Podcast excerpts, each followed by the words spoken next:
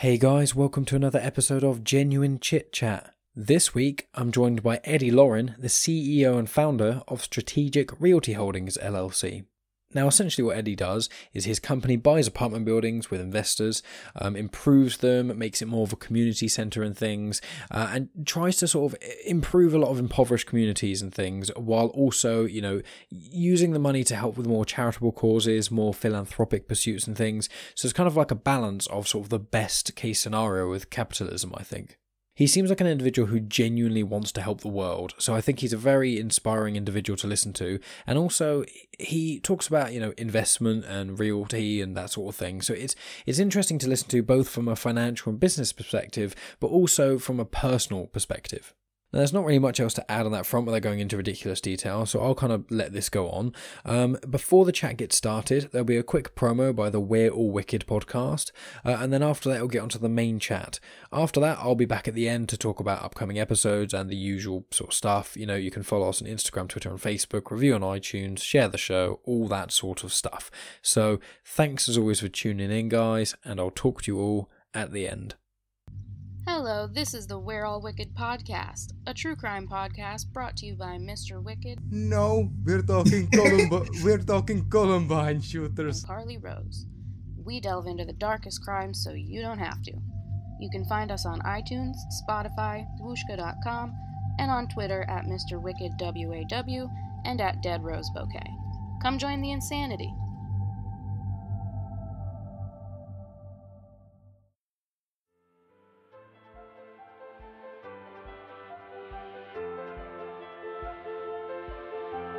Welcome to Genuine Chit Chat, where we have honest conversations with interesting people. And I'm your host, Mike Burton.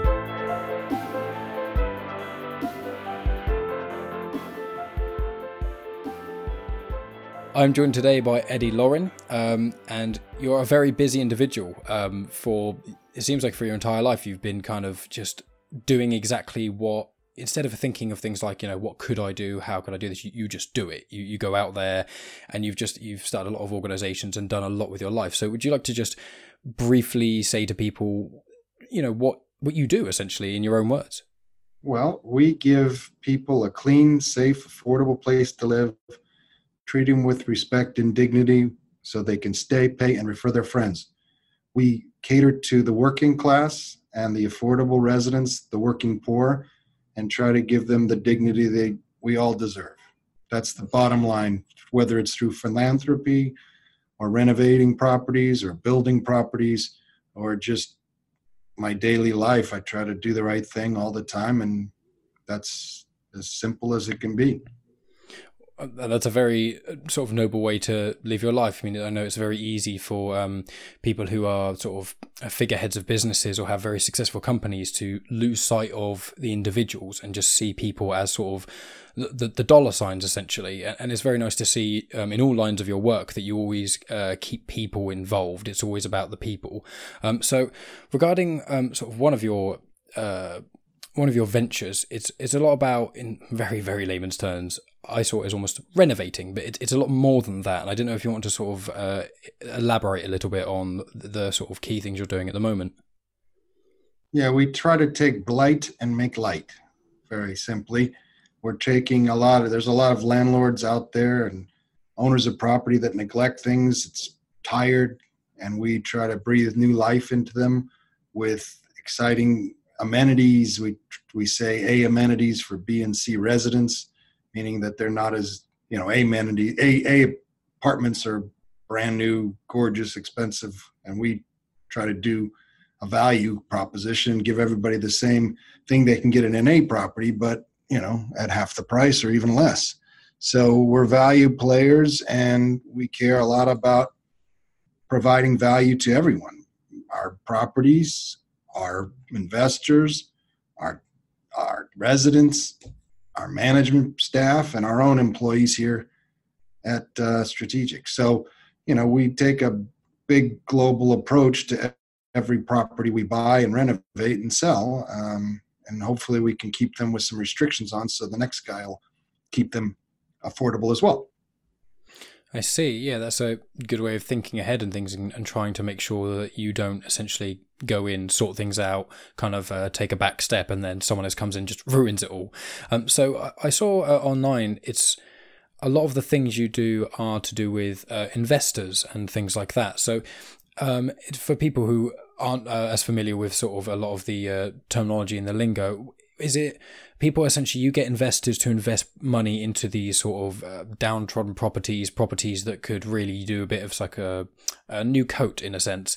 And you go in there and with the money from the investors you kind of improve the buildings and things. Is, is that a general idea of what you uh, yeah. specifically do? Included in that is the purchase. So we mm-hmm. raise the money to purchase and renovate.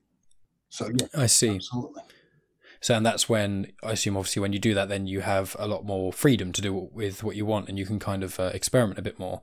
Um, may I ask, what are some of the sort of unexpected challenges that came about doing this? So, uh, how how long have you been doing this? Sorry, and uh, what are some of the challenges, if you don't mind me asking? Sure, uh, I've been doing this 25 years, and there's always uh, challenges. You know, the more you live, the more you learn, and the less you know. So that's the problem. you think you become an expert, and you're just like, I you know, I, I thought I seen everything and then this happens. You know, investors don't show up at the closing table and you get in trouble. You can lose some money. It's a lot of trust that you trust in the wrong people or you get um, too exposed to one person and they can clobber you. I mean, there's so many things. It's, it's, it's a challenge. You know, you do the best you can every day and try to wake up and smile and, and give people value and hope that uh, the powers of the universe work with you and the the winds behind your back rather than you know in front of you all day. Yeah I can, I can imagine that is is very tasking. I mean you know sort of one of the things with me is my my dad he uh, ran his own business and things and i always used to think it was, it was incredible the amount of time one has to put in and the amount of thought and you, you have to invest yourself. And, the thing that a lot of people don't think about is obviously there's the, the huge financial uh, worries and pressures that come along with uh, doing it yourself sort of being a figurehead of a business or anything like that. But another thing is as you say is the people. I mean all it takes is you know trying to do a um, a startup trusting some of the wrong people or thinking they're trustworthy and them like doing the wrong things at the wrong time and then it can really make everything crumble away. Um, do you find that you found almost like a, a team or a network of at least trustworthy people that you've kind of got, or is it uh, quite an everlasting change? Yeah, all the above. Um, my kids hate when I say that. You know, it depends on the answer, but I think that you always have a deep core of individuals you work with, but sometimes people change. People change. You know, they have divorce, they lose interest, or they're not interested in the deal you want to do and you want to do something else. So you go find a different set of people and you risk the opportunity to deal with new people and hope that they're good people. And um, you know, it's it's you got to trust your gut and you got to pray a lot that everybody's got the same, you know, paddling in the same direction. And but yes, primarily I've I've collected a, a lot of good people in my life and my career and try to keep doing business with those good people rather than some of the people that have been not so good. yeah, and it's uh, it's that sort of trust and loyalty that can really help build an enterprise in, in a lot of ways. And um, how did you sort of uh, get started in this? Because you said you've been doing it obviously for twenty five years, and that's obviously quite a while. I mean, is there something specific that got you on this track, or has it been quite a few things that kind of slowly led you up to this point? Yeah, um, I always wanted to be in real estate. I tried food and clothing and it wasn't for me. So I went to shelter, and I was in the commercial real estate game, and it wasn't um, bad, but it wasn't for me. And I found that my niche was giving people value and you can affect a lot of things where people live. So I gravitated toward, after all the food groups of real estate and industrial retail, I honed in on residential and I've become pretty good at, like I said, giving a amenities to B and C residents and focusing on value. And uh, so it just evolved, and I've been doing the same thing over and over again because you do what feels good, what you like, and what's fun, or you can't get up every day and deal with it. That's the bottom. Exactly, yeah. And one of the things that I noticed about um, one of your, you've got the foundation, the Happy Foundation, um, it, that is that more along the lines of the sort of charitable and philanthropic sort of uh, mentality, less so than the business sort of sense, or, or is it still quite a mix? I like to say that you know profit with a purpose is good business, but yes, it's more philanthropic oriented and it's more focused on taking where people live you know, instead of the YMCA or the synagogue or the church, people are hardworking. They don't have time to go have another stop, another thing to do in their lives. So we try to do creative and fun, health oriented things in the clubhouse where people live, right at their doorsteps. Mm. So it's really just a way to bring programming and community gardens and all kinds of unique and interesting sense things that can be, build community through health right on people where they live. So, well, go ahead. That's perfect. Yeah, I mean, what I've said uh, a lot is, I mean, uh, my own religious beliefs is um, I'm sort of an atheist. I've kind of flit around with different uh, things like that. But, you know, one thing that I find, I haven't got anything against religion in any way, but there's one thing with the religion I find that really people kind of still need, even if they are more atheist, more secular, is that community element and that's the thing that a lot of people can really benefit from is just the, the things that a lot of the issues people are having uh, with mental health, um, with a lot of the other tragedies that's been going on, not only in uh, sort of America, but in England and all sorts of other places, is if people have that sense of community and that sense of purpose, then when one gets into sort of a darker place, you have other people to build you up. And if you're trying to start that, or you are doing that in, in many locations around where people live, and you're you're building these things up for these people, then it must be not only so gratifying, but also to see some these communities flourish and things. It, it, must be fantastic to be able to be a part of that. It is. That's what makes me get up every day to see how you can make communities thrive just by creating the environment with which people can feel comfortable and safe and respected. Mm, exactly. And what else sort of motivates you? Do you have sort of a um, a regime, or do you have a, a, journal, or do you meditate, or is there any sort of thing that you kind of really helps you hone in on like, getting you up in the morning, in a sense? Well, I try to do something physical every day. That's really important, whether it's Pilates or going to a fitness trainer or doing yoga or getting on an elliptical or just taking a walk with the dog, clear my head. That's really important. Um, and I just think that I'm not done yet in my life making my mark. And so that's what motivates me. I want a legacy where everybody can look and say, you know what, he really did change the world one apartment at a time. And that's what you want to do is that is that sort of if you had like a 10, 20, 30 year plan is just slowly building your name and uh, the companies and things and just trying to improve the living situations from individuals who can't uh, because the system may not allow for them to kind of build these things themselves and they maybe need a helping hand. Yeah, and I just want to make sure that I collect good people along the way and have a good life and enjoy every day. That, that's a that's a fantastic way to sort of live in things. And um, I hope you don't mind me uh, asking this, but um, when you were sort of a bit younger, uh, there was quite a few. Uh, one would call them setbacks, others would say potentially uh, tragedies um, that affected your life. I don't know if you'd be willing to speak about um, those things in a little bit. Sure. I was um, 10 months when my father died, and my mother worked really hard, had no money to raise four boys alone, and she died at 17. So I was orphaned before I went to UCLA and left in the world to fend for myself. Even though I had my brothers, they were married, they had their own lives, as they should. And so I went through a deep uh, searching and very difficult time. And that's when I came out of that, emerged with a sense of wanting to prove to the world that I was worthy. Because uh, you know, growing up with those setbacks, you feel like you're not worthy, or you're you're cursed, or the world's against you. And so, trying to work out that gratitude, that thankfulness, that sense of just being comfortable in your own skin is a hard thing to come to, but I think it's helped me in the long run because self discovery is probably the most important thing. We can all run. I had a father in law who used to say, you know, the old cars, when you'd see silent movies and the cars were all just going around crazy and it, it was like the choke. I guess there was a choke in the 1920s when you, so you left the choke out and that's how you were able to move your car. It wasn't really a gas pedal.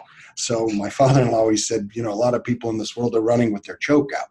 And I always thought of that and said, you know, I don't want to do that. I want to be thoughtful and deliberate and cautious, but yet enjoy my life and do things in a stable way. And I don't want to be running around with my choke out. Yeah, and that's that's a great way to look at it. I mean, with uh, my own experience personally, uh, some people who listen to this show, uh, if they're regular listeners, will already know that I lost my dad uh, when I was nineteen. Um, I'm fortunate enough that my mother's still about, but when my father died, it was one of those moments where I was like, "It's the worst thing that's ever happened to me." But it was one of the best things that's ever happened to my character and my work ethic. You know, once that sort of happens, you. One thing that a lot of people who haven't uh, lost a close love or may not understand in the same way is you see a lot of sort of when really bad things happen, you know, you kind of often see them happen to other people and you're seeing these things and you're kind of like, there's that weird part of your mind that's like, that will never happen to me or mm-hmm. that, that won't happen. And then it does and you can't escape it because everyone goes through some amount of horrendousness in their life. And when it hits you it, everyone processes it in a different way. And for me it wasn't like a it wasn't like being hit by a train because my father uh, died of cancer so it was a, sort of a slower thing. But when it actually happened it didn't really hit me for a few months till afterwards and i was kind of looking inward and, and i noticed about myself that it was a very pivotal point in my in my development because i was like you know that could be me at any point. Why am I just not kind of going for it and doing it and just getting out there and sorting things out? You know, if I want to do things a certain way or I want to, you know, get things done, I want to do that. But at the same time, not trying to, you know, climbing up the ladder doesn't mean one has to push other people down. And that's one thing that I think a lot of people miss out on. They, they seem to get this uh, very conservative sort of starvation mentality where it's like there's not enough for everyone and therefore I need it, you know? Yeah. yeah, uh, you know that's the sort of things that I, I think with a lot of people. There's I've spoken to a couple of other sort of CEOs and people who are very successful in their lives, and it's not uncommon for, for lack of a better word, better word, tragedy to push them and uh, make them do these great things. And so it's it's nice to hear that you've made light of such a negative situation, and now that you're pushing through and you're you're sort of you're trying to improve these uh, neighborhoods and these environments for these people. So if certain things that are negative have happened to them, then they can really push forward and they don't have as many setbacks in that sort of way as well. Well, you hope that you change someone's environment, you can change their life, but you know, you can take a horse to water, but you can't make them drink. All we can do is the best we can. It is very frustrating and it's often disappointing when you see people go off the rails, even though they've had all the opportunities they can. But like you said, they may be mentally ill or they may be defeated. And that's why we need a social safety net because not everybody in a capitalist society can be a winner. That's just the nature of the game. So, to the extent people are not able to be winners, they need to be handled and cared for. That's why we take vouchers. We try to give people that um, same dignity that they would have if they had taken a different turn or had a different luck or a different uh, parent who had money. So you oftentimes feel see that the the the most righteous I made it myself, you know, those people are the ones you got to you know worry about because they're not really looking at the fact that this society, the way that we have in, in UK and America, the opportunities are here that aren't anywhere else. And yes, you can either be lazy and not proceed and not win, but you could also um, get lucky. And you can't just take the luck as you're better than anyone else.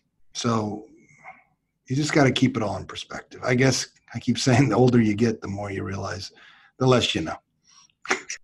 Um, I was say that there's an analogy of just like looking through the keyhole, and when you're younger, looking through the door, and you kind of just tall enough to see through it, and you think you know everything that's in the room, and then you get older and older and older, and and then you finally open the door, and then you realize everything you thought you knew it's nothing in comparison to that view of that little keyhole and that's you're right. in you open the room and it's it's incredible. I mean, I, I find that every almost every venture I go into, and the older I get, it is as you said, the less you know. You find out a little nugget of information about something, and then suddenly it's like, oh, that was from a mountain, and I know nothing about that at all. Well, you, you got to make sure that you're using a lot of humility, and hopefully that's what it gives you. Because part of negotiation and business is really understanding and putting yourself in the other person's shoes. So there's a win-win relationship and a win-win deal. Otherwise, it can't be one-sided. Eventually, the resentment comes and it just doesn't work out. So that's part of the issues we have in this country right now. At least with the president, we do. He's not into win-win. He's into I win, you lose, and that is not a comfortable way for me to live, nor a lot of mm. people here. I agree. I mean, what out of interest, what is your uh, general sort of? I'm not necessarily your political stance being uh, sort of left or right, but in general, what sort of things about, especially the Western world, taking uh, the United States as the prime example, are there certain things that you would really want to change and things that really you think that almost if not necessarily if you're in charge, but things that you can't see why they aren't done a certain way? I mean, obviously the housing is one large part of it. Well, I think everybody it would be great if everybody just came back to the middle. You know, the right is going farther to the right, and the left is going farther to the left, and the people who are losing are the middle class that doesn't exist anymore. And so you're either a have or a have not, and that's what frustrates me because, again, in a capitalist society, there are winners and losers if we win, we're lucky to, enough to be in a position, however we got there, whether it's the golden sperm scenario or you earned it yourself or you got lucky. But that means that there are plenty who didn't have that opportunity to win. And that, should they be on the streets? Punished? No. I think that the tolerance of the system needs to be more adult than childlike, which is what it seems to be now. And that understanding can make everybody have that safety net. And so, yes, I'm I'm more left than right, but I'm really in the center. And my common my my party is the common sense party, and I just don't think it exists anymore. I completely agree. And uh, over here, we're having in England, and we're having very similar issues and things with that sort you know, the people who, you know, there's people on the far right and then they push back and then people go more left, as you say, and then people getting further and further from the center. And it's like you need both perspectives to really understand everything. Yeah, it's called respect. that doesn't seem to exist anymore. No, That's people just shout at each other. Yeah, I mean, the other, if we think about how this, how my decision affects the other, is so important, then we can all come closer to the center. And I think we all are basically we're used to be in the middle. They're just I just don't know why we've lost our way and have to fight over things. So it's very disconcerting to me. And I think that again, the ones who lose are the hardest working of us all. Mm, I completely agree. And one issue, um, sort of in America, that I'm aware of, obviously being from the UK, we get quite privileged with uh, the NHS, which is the National Health Service, you know, free healthcare for essentially anyone. And although there are obviously many flaws in that sort of system, people over here can, if they have more uh, money behind them, they can go to private healthcare, which is uh, more top quality and things. But but one thing about America, I mean, it's it's a great land, no doubt. But one of the big flaws I found was when people give birth, it costs tens of thousands of dollars, and over here, it doesn't at all. It, it, and it, that really, that was one thing where like people who are born with conditions. I have friends who are just born with Crohn's disease or just things that are wrong with them. They need constant medication for. And over here, you're not necessarily punished for that in the same way, and it is it is quite baffling to me of just people who are born with all the wrong cards, you know, a poor family and then these health conditions and all these other things. And then they come into this society and then everything, all this weight is already on them before they even get going. And that's, that's not fair.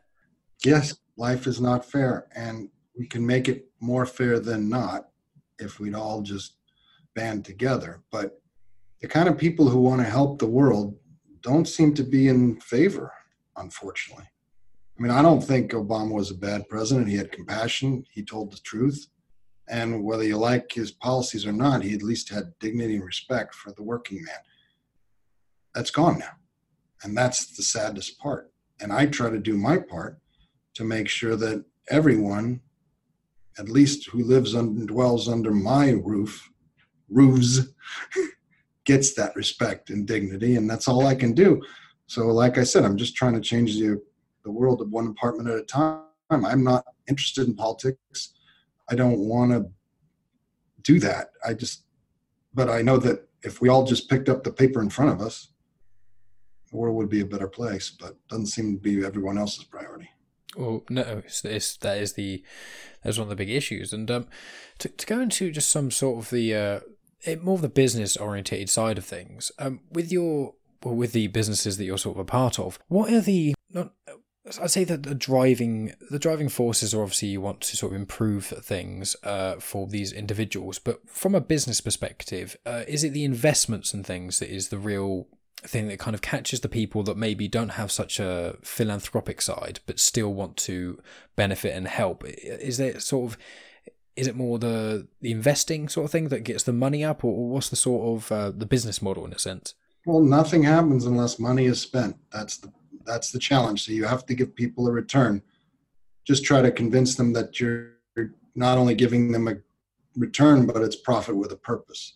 And hopefully, more and more people want to do the right thing with their investment dollars rather than just buy to make as much money as they can. You can do both. And that's what the definition of impact investing is. And I'm trying to be a crusader across the country for affordable housing as the ultimate impact investment, short of feeding the hungry, clothing the hungry, shelter, the basic needs. That's impact. And if you can make a profit by having a return from rents and from appreciation, all the better. Exactly, and um, I've heard this argument before um, from uh, people who are far more intelligent than I am. Of there are a lot of charities which exist, um, and you know ones that solely rely on donations. And the issue of that is obviously as austerity grows and you know the poorer essentially get poorer and the rich get richer and then the, the richer and richer want to cling on to their money more and then the poorer can't afford to be as giving you get this sort of thing where charities are suffering and as, as well as all the overheads they have you know there's many uh, charities you can see online where the amount of money they actually spend on charitable things due to the amount of overheads is it's incomparable. Whereas having the business model, which is philanthropic as well, it means that you can still thrive in the capitalist society. You can still have people really aspiring to reach great things and still, you know, going up the chain and, you know, investing money in all these things. But it means that you a lot of the profits not only go towards helping people further one's own individual finances but also the communities and things and i just think that's fantastic and it's it's actually quite a shame there's not more people like you. Well, it is. And, you know, as I try to crusade to all the foundations and wealthy people, they don't seem to care as much as I wish they would. And they feel like it's, they don't want to give, pay taxes, but they want the government to take care of all the problems. And the government's running out of dough, so we have to get the foundations, and all of us have to pitch in to make a difference and not just have the government do it. And we can't just look at things uh, purely for profit. The problem is a lot of these um, so-called impact investors right now are really more interested in in solar in Botswana. And I'm not disputing that anything in the, around the world or gender equality. I mean, there's all kinds of issues. But to me, the basic need of housing in a clean, safe place should be the ultimate priority, other than, of course, food and, and clothing. And so uh, people are, at least in the impact world, and it's growing, but it's not as sexy to go house the poor. And that's a shame. Hmm. Yeah, I, I, agree. And um, in still staying in line with sort of housing the poor, what do you think has caused a lot of the sort of the issues um, with, in, especially more in recent years, which is making housing um, over here in the UK, it's it's a similar situation, but more so obviously in America, uh, where you're a lot more sort of literate with the finances and the housing over there. What are the reasons you think that the housing has become so unaffordable, and why people such as yourselves kind of have to get in there and sort this out? Well, number one, supply and demand is always an issue. When things get too expensive, there's not enough of it. So, like in California, it's there. Anybody can argue next door if you want to. One person can say, "I don't want you to build those 50 units to me because it'll bring in that bad element or it'll bring in too much traffic." Well, sorry, we're too lenient here. I'm going to sound like uh, I'm on the right. People have too many rights. We have to build and buy and do as much housing as possible before we are just in dire straits. The other side of it, besides build more, is incomes need to go up. And there's a huge, huge disparity between the 1%, the ultra wealthy, and the rest of society. So if rents go up by almost 100% in the last 10 years and incomes have gone up 20%, gee, that's pretty obvious recipe for disaster, isn't it?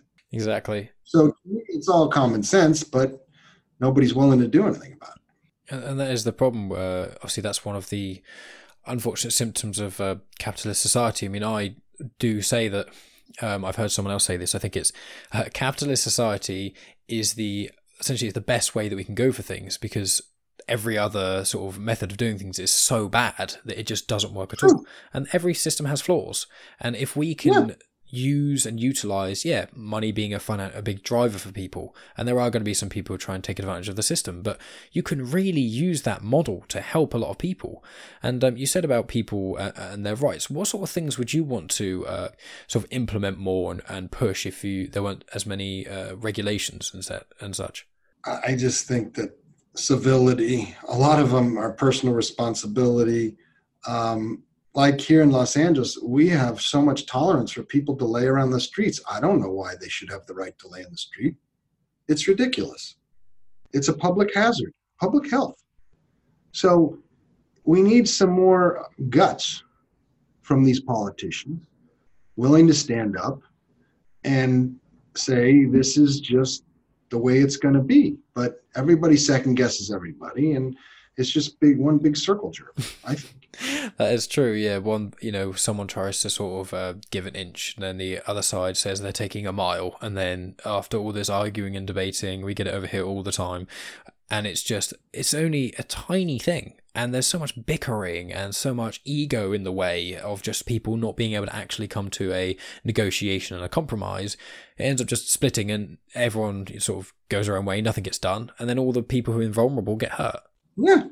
Stagnation is the worst problem but all these people that fight like you say they just end up doing nothing. And they don't want to lose their job and they don't want to do this and offend and they don't want to be ridiculed and you know and people have to just stand up and do the right thing. It's always the best thing to go isn't it? The right thing and people should have this moral there are morals of just you know what is right. Well right is not allowing your fellow man to you know starve or die while there's people living in uh, essentially castles. You know i'm not saying we should live in a completely socialist society and everyone should be equal because that's a ridiculous fallacy that would never work. But there right. does have to be a middle ground. Yes but it doesn't seem to exist anymore and both sides are to blame. And that's that i don't know what the answer is because everybody needs to grow up I completely 100% agree. And um, in line with your a lot of your sort of entrepreneurship and all the things you've been doing, what are there any sort of um, it sounds so, so uh, lame to say out loud almost, but like tips or anything that you really think really some things that you would have liked to have known when you were younger um, for to help with entrepreneurship like you just said trust your gut. I think there's one word acceptance. I wish i could accept that life's not fair I hadn't done that. It's taken me years to accept it. And I think that's really the most important advice. In fact, that's what I read every day accept the things you cannot change because it's so easy to say life's not fair and I'm cursed and I've had a shitty existence or whatever. You know, that's, I wish I'd have learned that when I was 20. Hmm. Yeah, a lot of people do have a sort of idealistic viewpoint on things and then sort of one thing goes wrong and they think the entire world is against them when it's like the world's against everybody. We're, we're all you know it's it's such a weird thing i've been thinking about. And we gotta be thankful. Yep. Exactly. You just have to have gratitude for what you do have and the, hopefully you're surrounded by good people and good and good times and just not get too caught up in the future and just accept life for what it is. I find life is a lot about the moments. Like there's a lot of grind and there's a lot of times where you're just doing a lot of work but when you get those moments of completion i find especially when you have a project i mean like with yourself when you spent it must be years and years like uh, sorting out and sort of uh, uplifting upscaling all these buildings and helping these sort of communities i mean that must take years to do Yeah, yeah, it does. and then when at the end of it you must see it and be like feel such a sense Yeah. of pride It's wonderful. And to see the people enjoying a fitness center that never had one, and um, you know, a community center with a lot of people hanging out, and a community garden with little kids showing you their incredible um, corn they just bu- built or, gr- or group. It's awesome.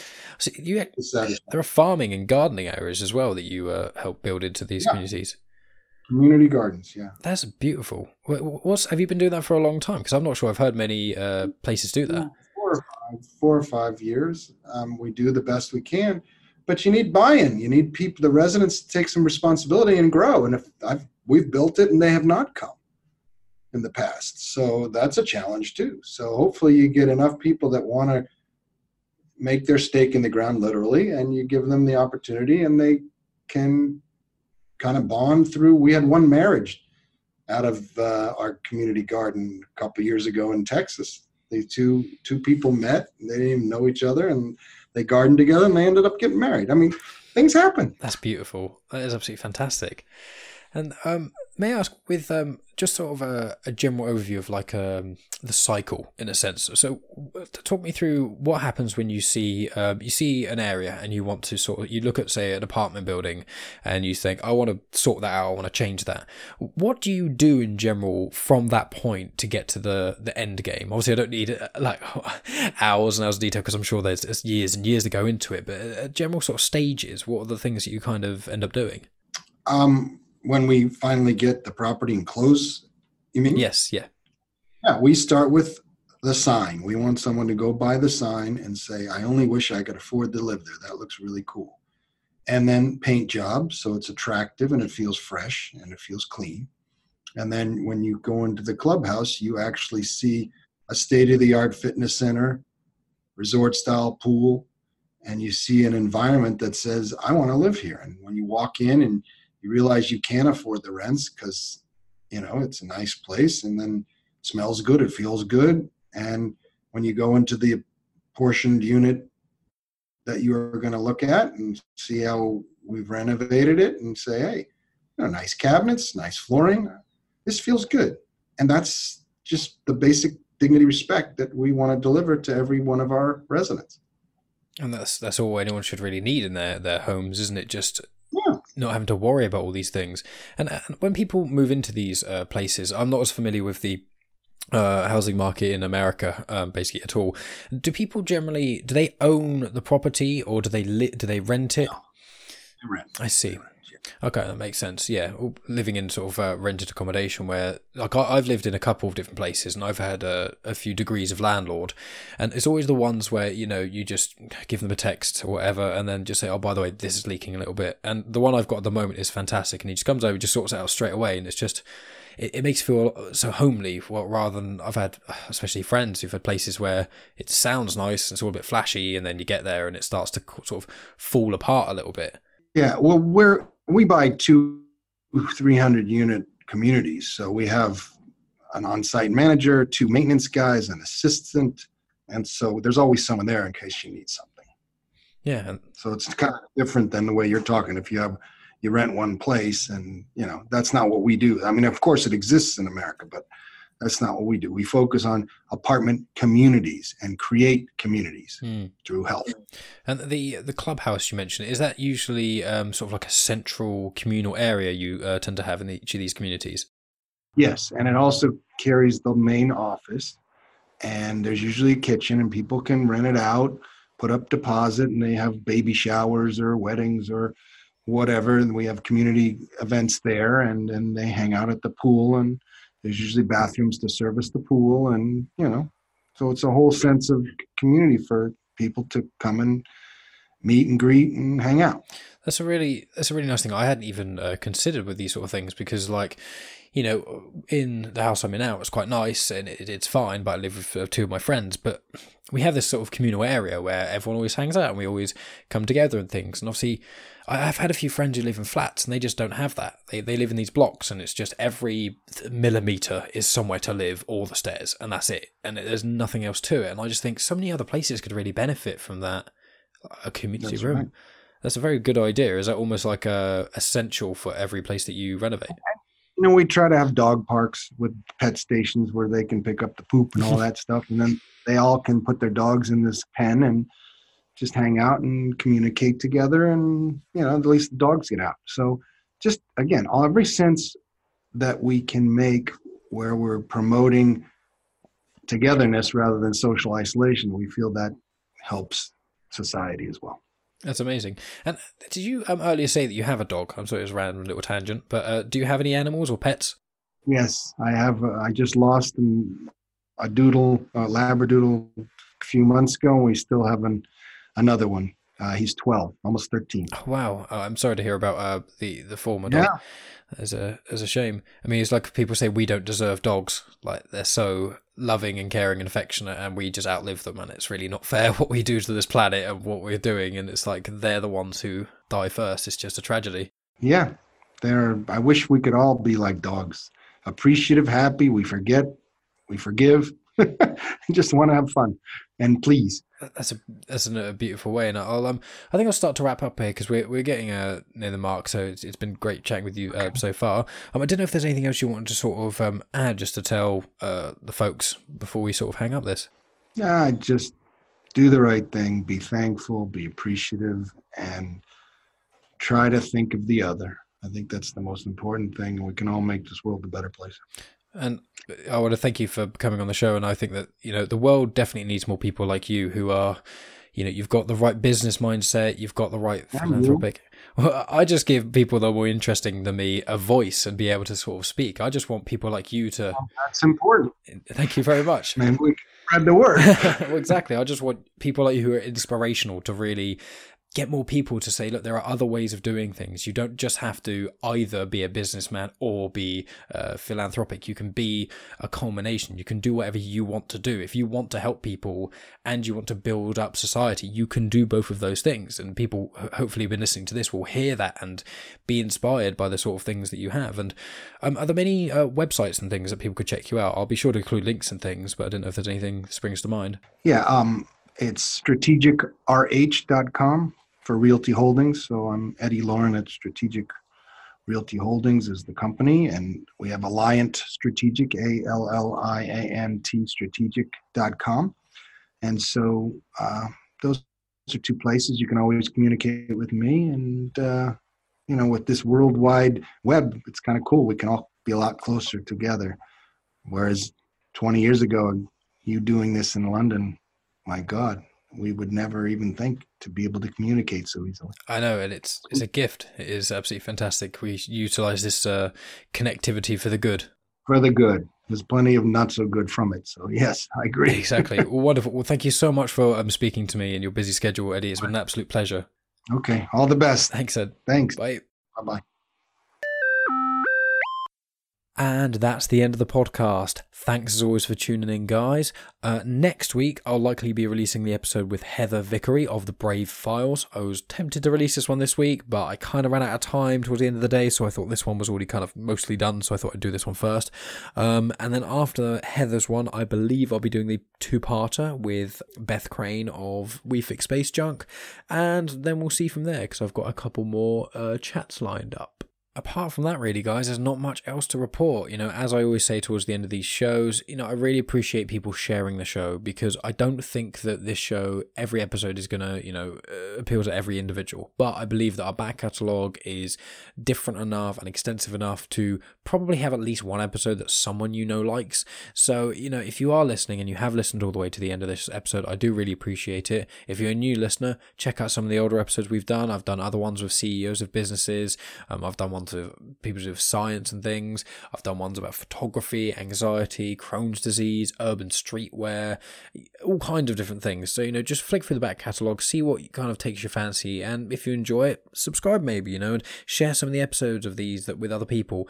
Uh, and if you're a regular listener, then I love you even more because you know, regular listeners or what keep this show going. All that and my desire just to talk to really interesting people. So that's kind of pushing it as well. But I'm starting to ramble and it's getting a little bit late over here. So I'm going to love you and leave you. Thank you as always for each and every one of you for listening. And I'll talk to all of you next week.